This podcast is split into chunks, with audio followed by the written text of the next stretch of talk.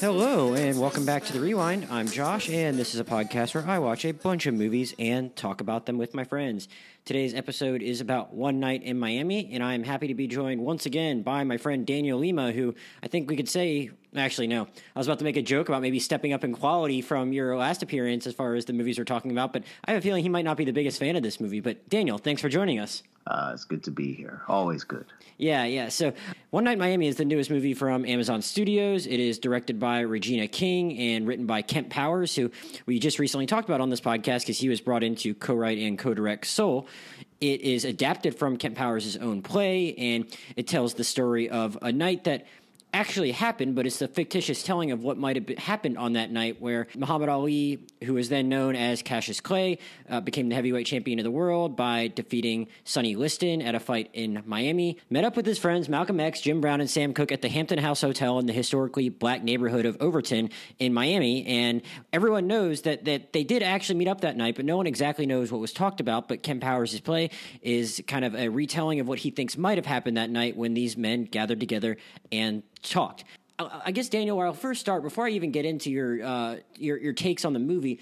When you hear of a movie or a story or a play that's kind of has this kind of general premise where it's like a, an imagination of what might have happened between like historical people, what is your expectation or ideal best case scenario for what one could accomplish by telling such a story? Um, well, when I first heard about the premise of this movie, I was like, "Oh, that sounds really cool." You know what I mean? Mm-hmm. Because um, I like a bottle episode. I like uh, I like an episode where it's uh, I mean a movie or a story where it's about a limited cast of people interacting with one another, bouncing off of each other. Uh, especially when you've got you know uh, you know the characters of this movie are you know four very uh, larger than life personalities in real life. So you know, I was I was interested, very interested. Also because you know I'm a, I'm familiar with uh, at least I, I'm pretty familiar with Jim Brown.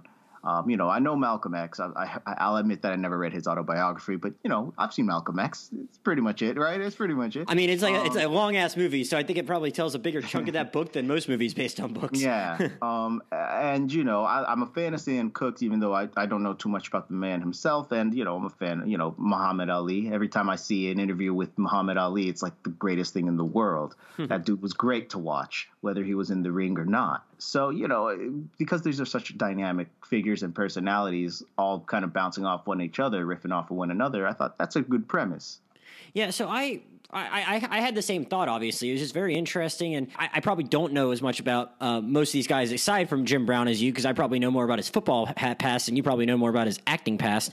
But I, I still had a passing knowledge of all of them. again, I'd seen Malcolm X. I know some Sam Cooke songs, but at the same time, I figured it's it was kind of a cool opportunity for a movie because I, aside from Cassius Clay slash Muhammad Ali, like I don't know that much about most of these guys, and uh, if you're gonna tell this kind of story, I, it's going to probably resonate most with me as a viewer if it's guys that are well known who I just do not know that much about. So I was pretty excited for it. I had my first viewing back in October, November when I was playing at one of the virtual film festivals, and uh, I just it, it, didn't work out for me to record an episode back then. So I figured I'd get back around to it when uh, it got its wide release, which it did on Amazon Prime just last weekend.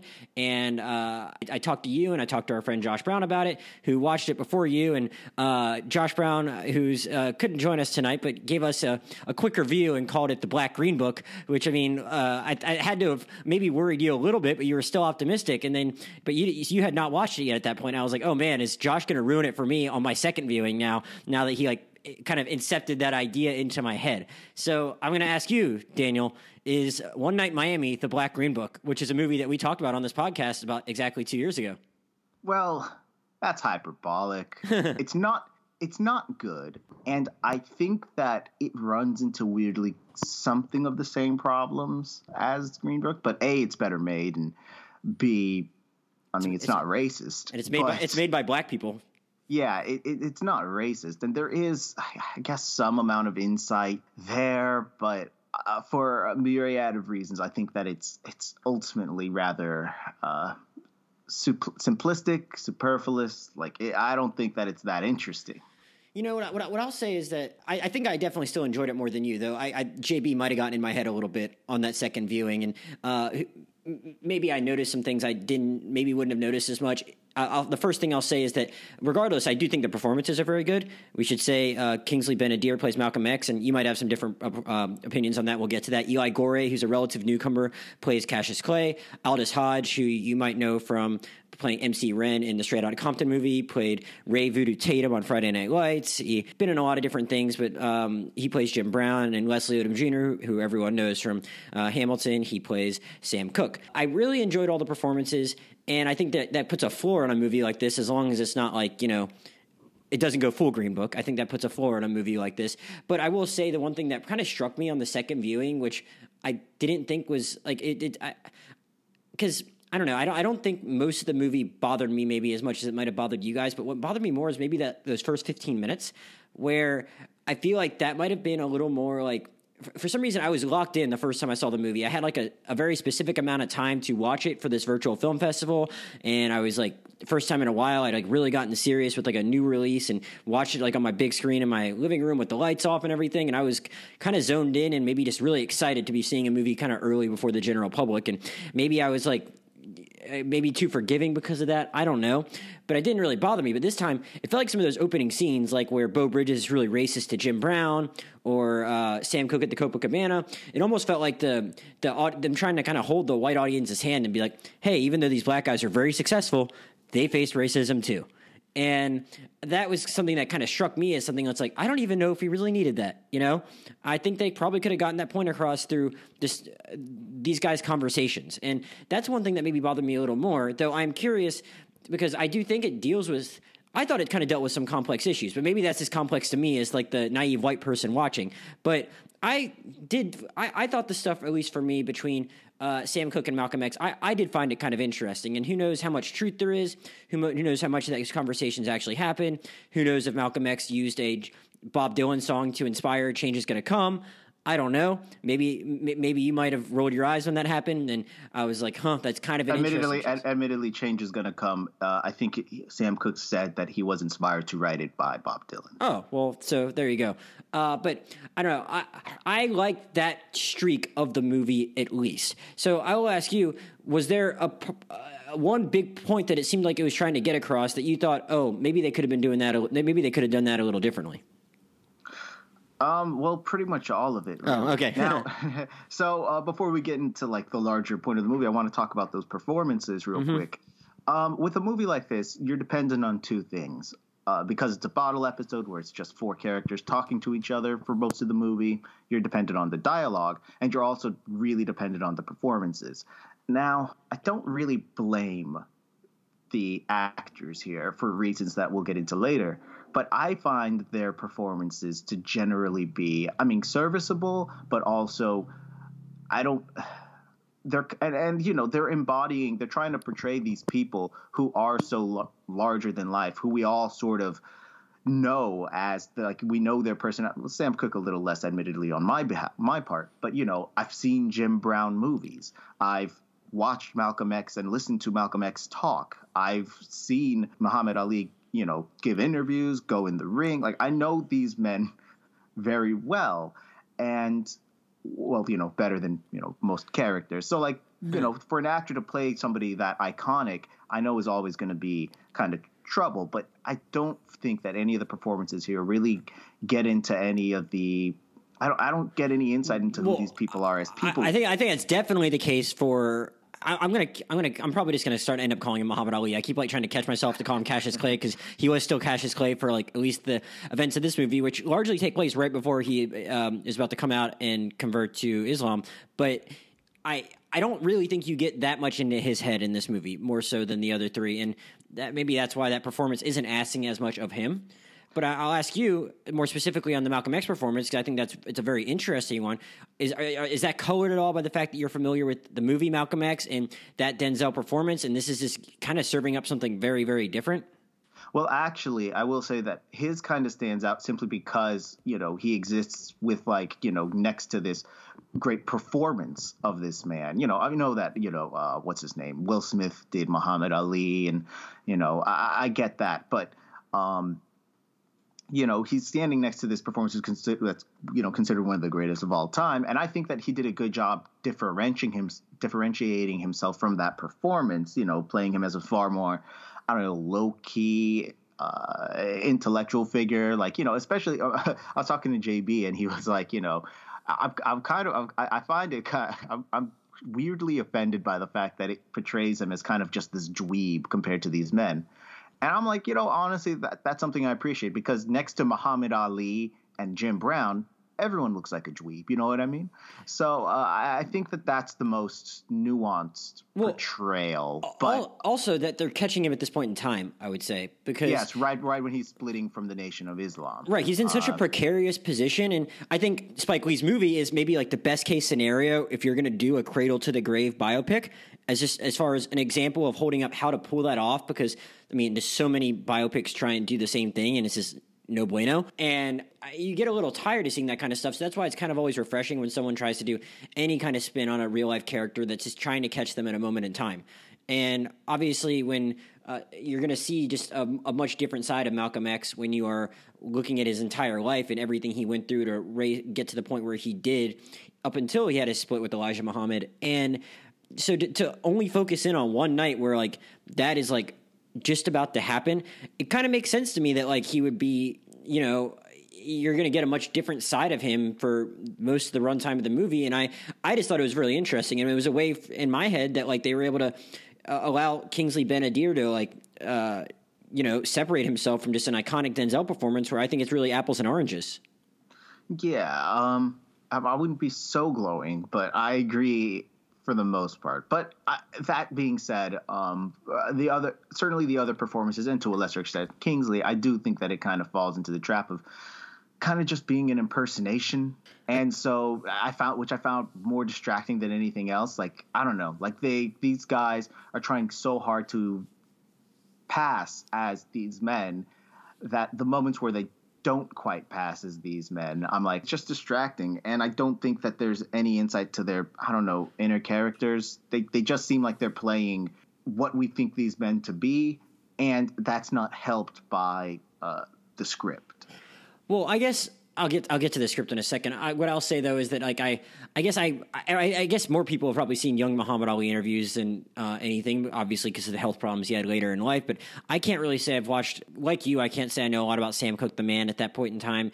And as far as Jim Brown, like what I know from him, I know from like Jim Brown is like a guy in his seventies and eighties more. I feel like he has become more outspoken in those in, in, over the last twenty five years, and uh, I don't want to say more outspoken compared to what he was before, but still pretty outspoken. Uh, the, the the one out of these four that has been like you know a public figure in the last thirty years, and I think that I guess I was more colored thinking about, oh, that's what he's like then. I don't know a whole lot about well what, what he was like at in the 60s so I'll, I'll, I'll take this performance at face value. And I think there is some points where the there, there is insight in some of the conversations in which he is having. And I but like I did get a kind of a sense of him and I did feel like I got a sense of where uh, Sam Cooke was coming from. But uh, what was it specifically about the script that you felt was kind of like a bit of a roadblock to connecting with those guys? Because again I w- did find it some of these conversations they had about uh, just their role their role in the world fairly interesting at least to me um, well, oh man, where to start? So the movie is them locked in a room together, and I'll admit that when uh the characters were like, "Wait, we're just gonna stay in this room all night," I'll admit that a part of me was also like, "Wait, they're gonna actually stay in the room all night?" um, like you know how, how is that uh, you gotta you gotta have real confidence in yourself to put these four men in a room with nothing to bounce off but each other and trust that you're going to come up with something interesting and i don't think the movie ultimately does. So the problem i think is twofold. One going along with like the fact that these these character these actors aren't really doing much beyond just a hollow impersonation of these men i feel. A lot of the conversation is it feels more like I'm reading their Wikipedia page, man. Like a lot of the, you mentioned the moment where, uh, you know, he puts on the Bob Dylan record and is like, why, why is he talking about things that you aren't? You know, Malcolm to to, to Sam Cooke. Um, there's like this moment where like uh, uh, Jim Brown's like, yeah, I just did an acting job. I got paid fifty eight thousand dollars for it. Um, Thirty-seven thousand, they're- but they were very impressed by it nonetheless. Yeah, yeah. I actually I actually looked it up, and that comes out to about uh, half a million dollars. Oh, really?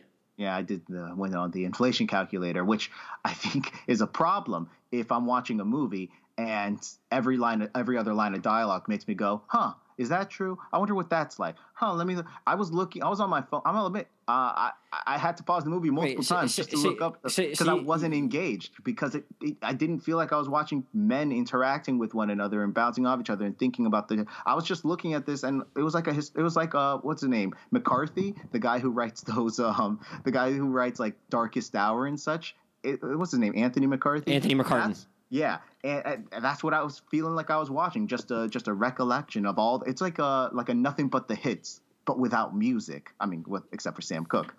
Um, and it just it it it, it was fucking distracting. Beyond that, the things that they were talking about.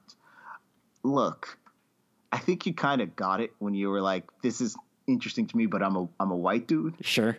like I'm watching it and I'm like, I mean, yeah, I mean, do we assimilate? Do we play nice in order to win our independence, or do we uh, act standoffish? Do we act uh, uh, uh, adversarial? Um, th- this is the kind of thing that I've seen not only in like my own personal life and talking to my own friends of color, but like it's what I see like in movies. Like there are movies going back from the 70s. I actually rewatched before we did this episode. I rewatched Black Gunn, which was I believe 1972. Uh, yep, 1972 movie starring Jim Brown.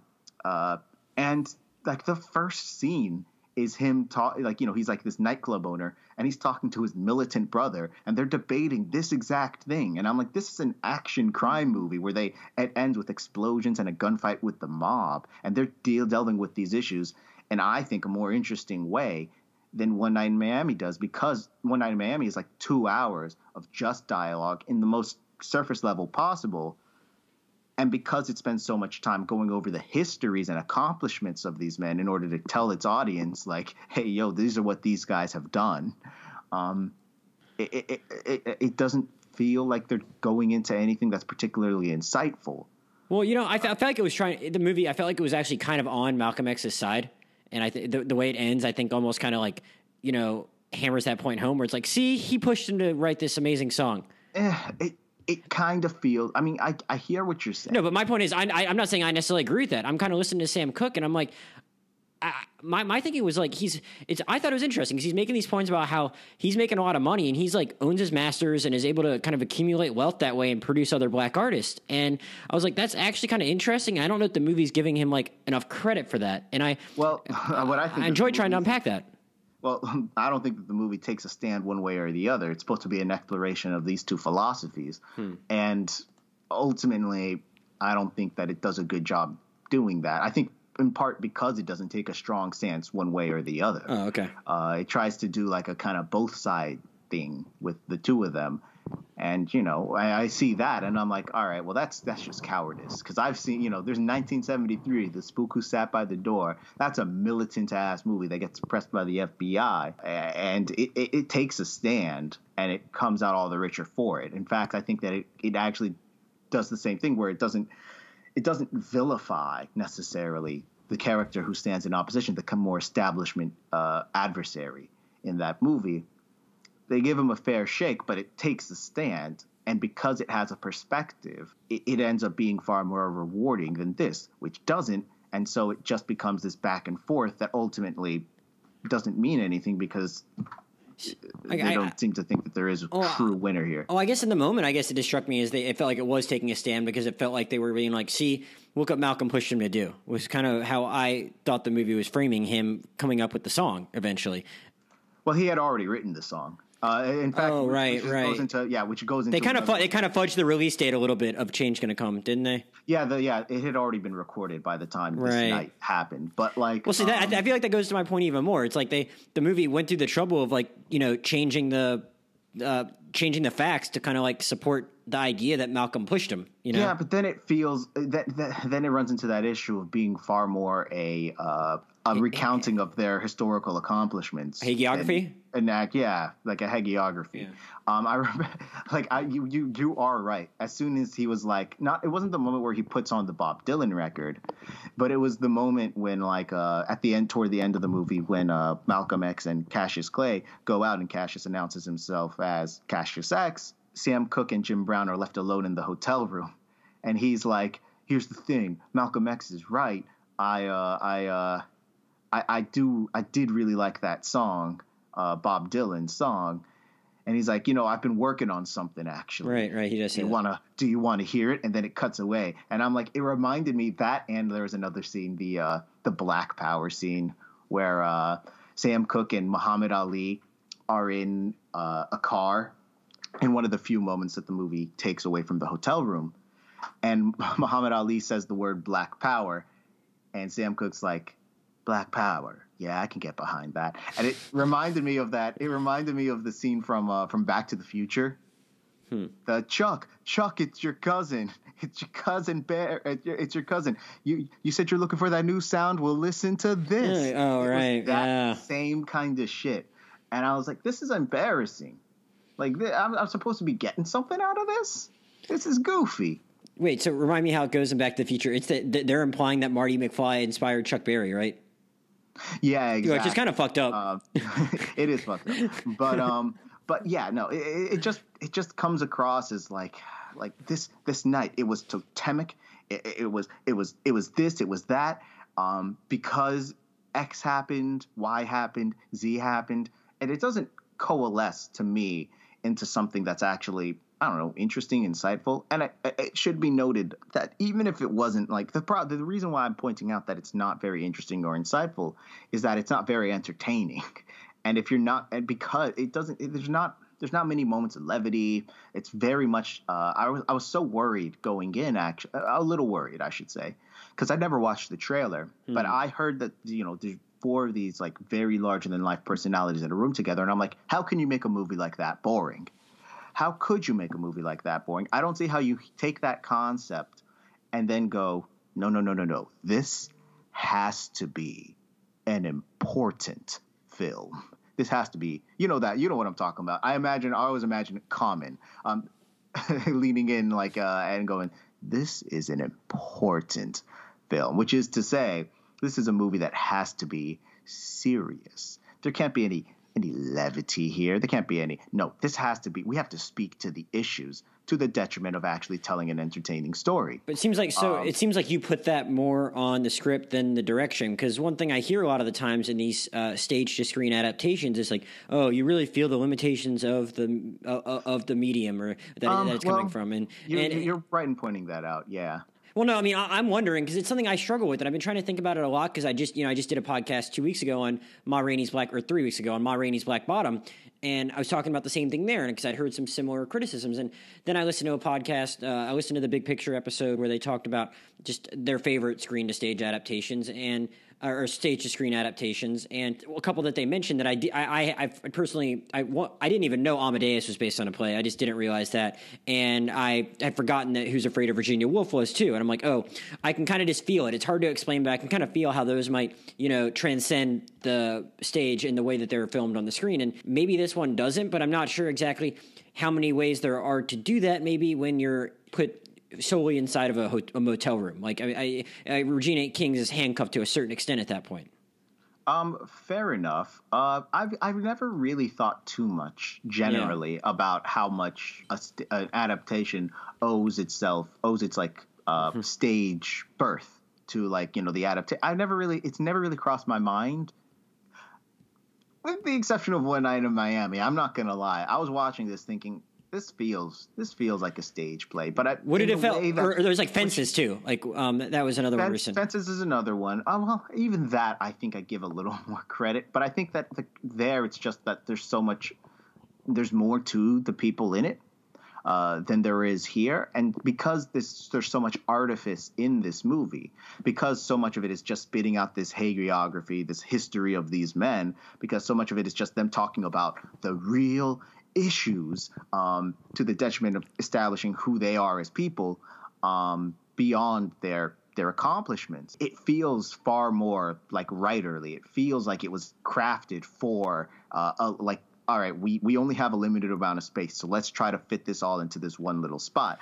Um, and so yeah, it feels like it's kind of I would say that it was like fighting against the constraints of of, of, of the adaptation, but I don't think that it's doing that much to break the mold anyway. Right, and, and it's I, very comfortable. So I, I, was thinking about it today because last night I'm I'm I ho- hopefully doing an episode on Pieces of a Woman in the next day or two. The the new Netflix movie with Vanessa Kirby about a, a woman that struggles through a, a, a difficult childbirth and the aftermath of it, and this whole scene where she gives birth is like a 30 minute tracking shot just inside of this Boston townhouse, and I'm like, mm-hmm.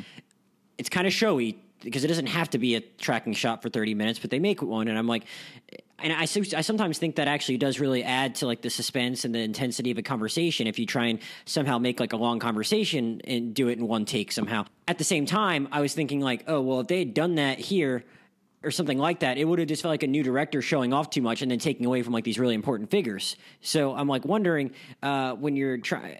I guess maybe there's a way to strike a balance and shoot it in a more interesting way. I don't know, but I I, I, I, I spent a lot of time thinking about that, and I'm like, I don't really know if there's anything I'm like necessarily faulting Regina King here for. Uh, but at the same time, I was more entertained by the writing than you were. So I guess uh, that stuff's just not going to weigh on me as much because your your mind's wondering, like you already said anyway, c- trying to Google shit. So the, the, I, I, ideally, ideally, they could have been doing more to keep your keep your the direction could have been doing more to keep your head in the game, for lack of a better term.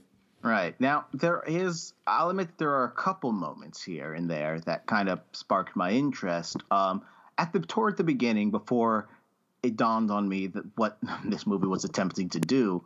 I did like the little moments of like you know uh, brotherhood between the, t- the the four men, like you know them joking around, joshing each other. The moments where that occurs, and I emphasize the moments that that occurs, I think the movie becomes far more enjoyable.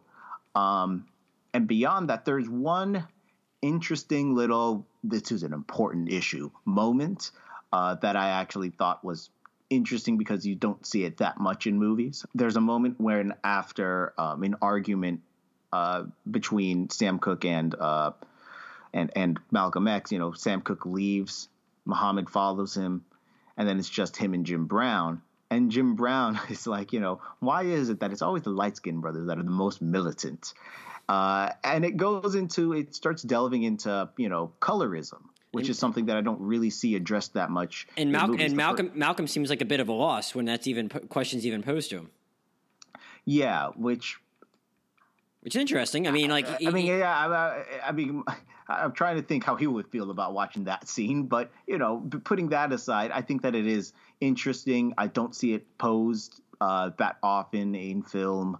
Um, you know, you got I don't even, I can't like me and JB were actually talking and we were trying to come up with movies that even that were about or even just briefly addressed colorism, and it generally doesn't come up that much. Uh, there's like a dance scene in uh, School Daze. There's Trick Baby, this 1972 or 73 black exploitation movie. Um, I think Chameleon Street School Daze talks about, about School Daze talks about that a lot. Actually, I watched that right Does before. It? We, yeah, it's is, been, yeah, it's yeah. I, I, I, I, watched it right before we did the Five Bloods pod. So I mean, a lot of it's about just like those people in that like the the guys that aren't in that fraternity, like kind of like just like accusing those guys in the fraternity of just being like you know just light skinned guys trying to live a different lifestyle. Like I feel like that was what a lot of the conflict in that was about. So there you go. Um, actually, talking about other movies, um, something that I kept thinking about watching this was uh, Dear White People and how much more successful I felt that that movie was in delving into you know serious issues without sacrificing you know being good. Uh, because that's a movie that also features four protagonists each one kind of representing a separate you know uh, vision of blackness in America. You know what I mean? You got uh, what, what was it? I'm, for, I'm, sorry, I'm forgetting the names of everyone well, who was I mean, in that there's movie. Tessa Thomas, Tessa, Tessa Thompson, Is, Tessa Thompson is the activist, and then you've got uh, Coco the, being I forgot her the uh, name. of that, she was the one I was forgetting. Uh, that's Coco, that's Teyonah Parris. Parris? Yeah, Tiana, Perry. Perry. Yeah, yeah, yeah, yeah, Okay, so yeah, and she's like you know kind of trying to assimilate. You've got uh, uh, uh what's his name? Is it, is uh, I, am thinking about Chris. Yeah, is it Jesse Tyler or something, or is it?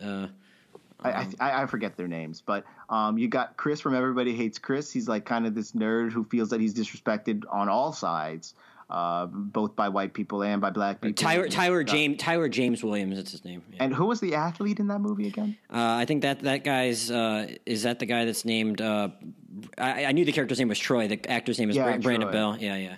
Yeah, and he's like you know kind of accepted uh, by by the establishment, and these you know these four people all you know have different philosophical approaches, right?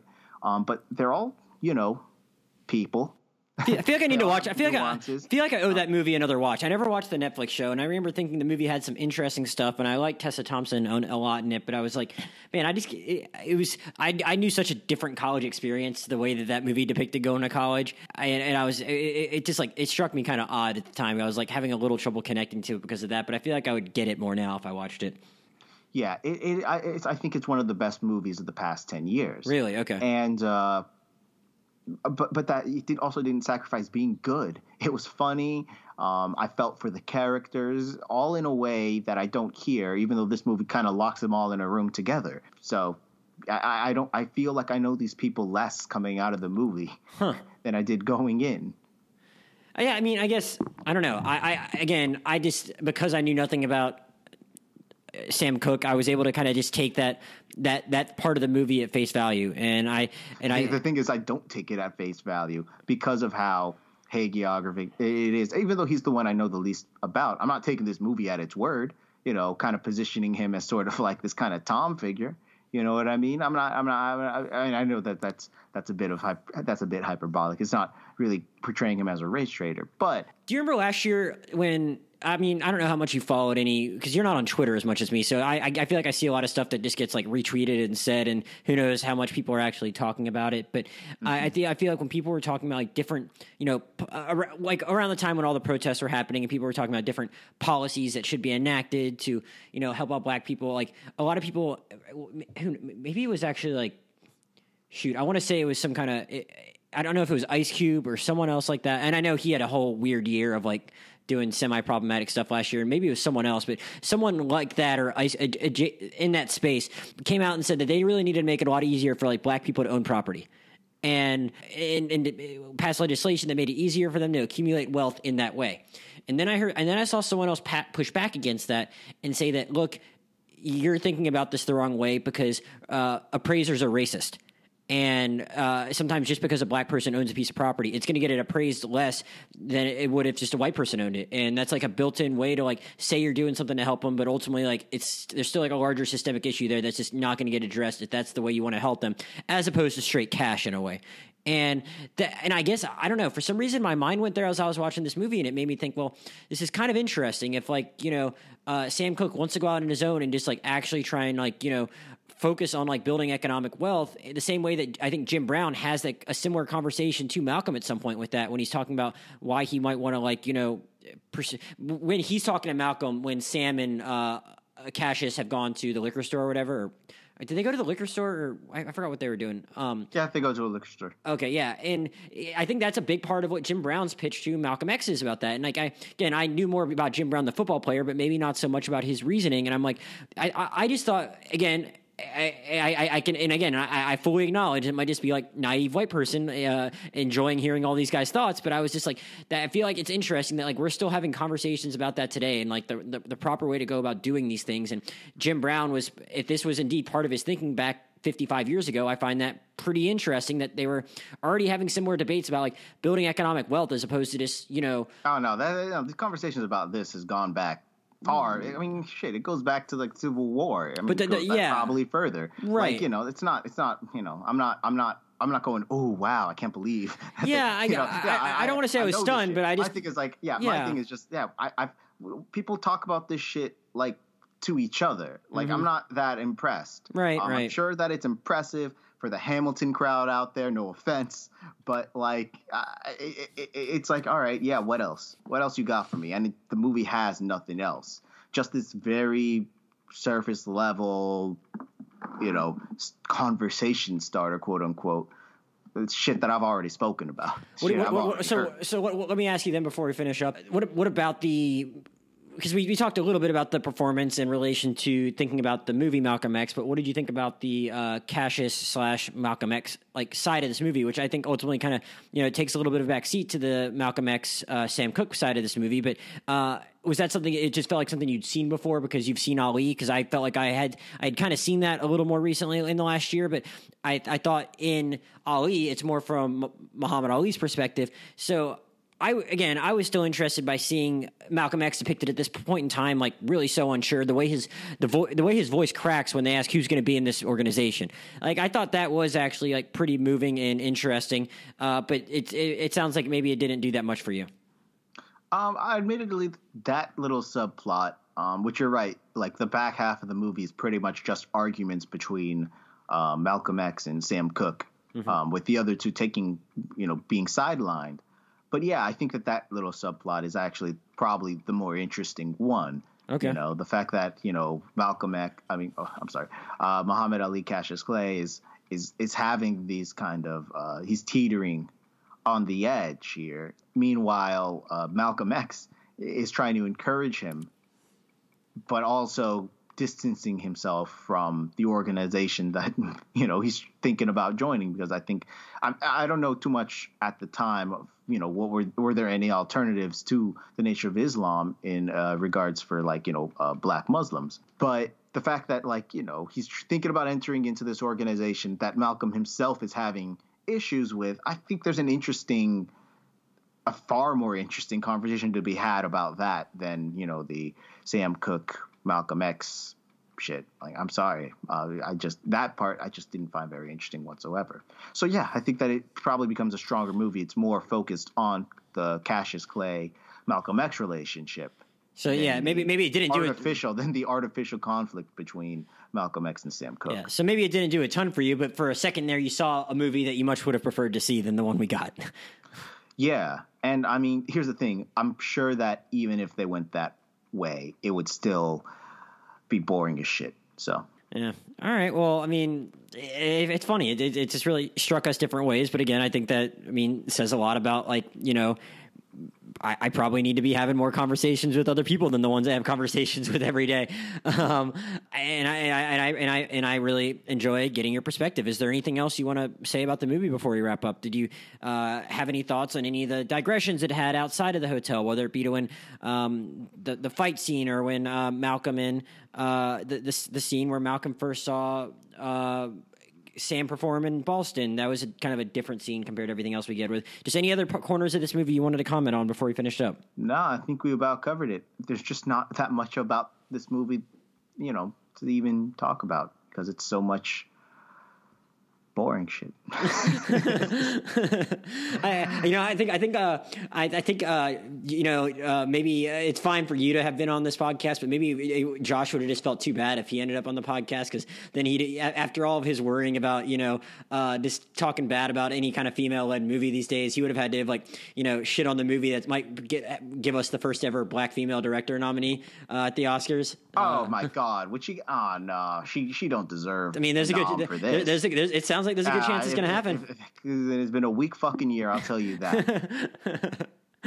uh, and Regina King deserves good things, but I guess she already did get an Oscar a couple years ago for another one of your favorite for oh, another yeah, yeah. for another one of your oh, favorite movies. oh God. failing up. I will say, actually, me and JB were talking about this movie, and he was like, "Say what you will about um, uh, what was that movie? The the Regina. If, the, if, if Beale Street could talk say what you will about Beale Street, but at least it has like a style to it. And you know, reluctantly, I agree.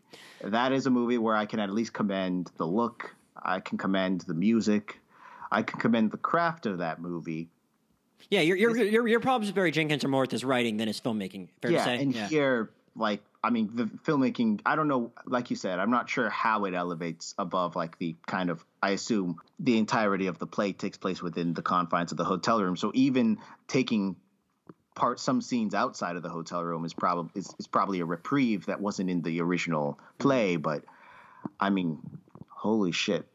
This is a sleepy go bye bye movie. I tell you that. Oh man, I would uh I would still recommend people check it out, even if Daniel wouldn't. Uh, it's easy to watch. It's on Amazon Prime. I th- I, I think there's stuff to be had from uh, watching these performances, and uh, well, again, I, I, mean, we didn't really spoil this for anyone, so I don't think anyone is waiting, still listening, that's asking for recommendation. I'll, I'll scratch that. Wait, Cassius Clay changed his name? Well, oh, that was, that was I got you. I got you. Everyone, everyone knows what uh, uh, uh, yeah, yeah, yeah, yeah. But um, I, whatever. I, I, I still recommend it, even if Josh wouldn't. You should at least do it so you can have a take when the Oscars come around. I think Daniel will feel much more comfortable shitting on it when it gets eight Oscar nominations than he would if he hadn't watched it. So at least he gets that out of it. And uh, and yeah. So uh, Daniel, before we sign off, uh, anything else you want to recommend that you've been watching recently? We a couple weeks ago, I watched The Bourne Legacy with you, and uh, have you been watching anything since then? Yeah, I will say for uh, that that that was actually probably the most fun I've had ringing in the new year for in a while. uh, we ended the movie, you know, the Bourne strings came in right when uh, the clock hit midnight, so that was a good feeling. Which is kind of weird because um, it wasn't a good movie, so it's kind of funny to oh no, it's to, not to kind of like end a end a bad year simultaneously as you end a bad movie. It was kind of a, a, a funny you know, little. I'll say this: 2020, kind of a good year for me. I'm sorry to say, like you know, bad for the world, decent for me. I'm not gonna lie, decent for me. Uh, okay. Um, honestly, this year so far, I haven't really seen anything that really that really stood out. Uh, I mean, I did really, really like Demons, which was the uh, the the movie by Mario Bava's son. I forgot his name. Sergio Bava. I'm just throwing out. No, Lamberto. Lamberto Bava. You can find that one on Mubi. But um, since we're doing, you know, t- since we're talking about these four men, I'm gonna recommend a bunch of like Jim Brown. Jim Brown, honestly, he was one of the first uh, black action stars. Uh, one of the first, I guess, black stars holding down his own movie. Um, most of his, a lot of his work from like the 60s and 70s, you can find on YouTube, honestly. Uh, but uh, Riot, which was a movie where he, I believe, is a prisoner uh, standing in opposition to Gene Hackman. I can't, honestly, it's been a while since I've seen it. All I know is that it's a good movie.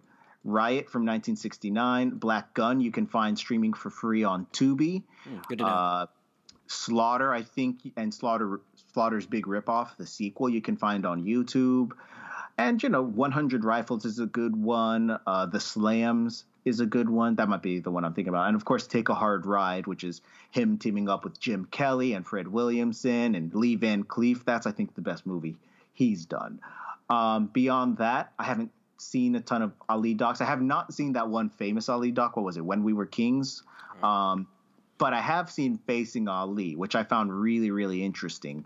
Uh, it's a talking head doc, but it's uh, 10 of his former opponents talking about Muhammad Ali. Huh. And you know, you've got Joe Frazier, Larry Holmes, Leon Spinks, and then uh, you know, some people that I I had never heard of before, like George Chuvalo, Henry Cooper, Ken Norton. Honestly, I'm not a huge boxing fan, but um, hearing about what it was like to face this man who's considered you know one of the greatest athletes of all time uh, in such a as personal a sport as boxing, uh, it's a very interesting documentary.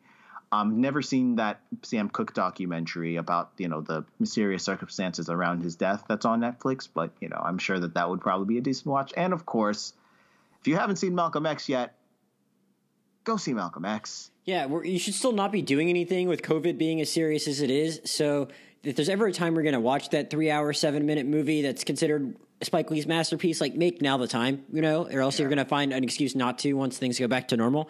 So, uh, yeah, you know, we.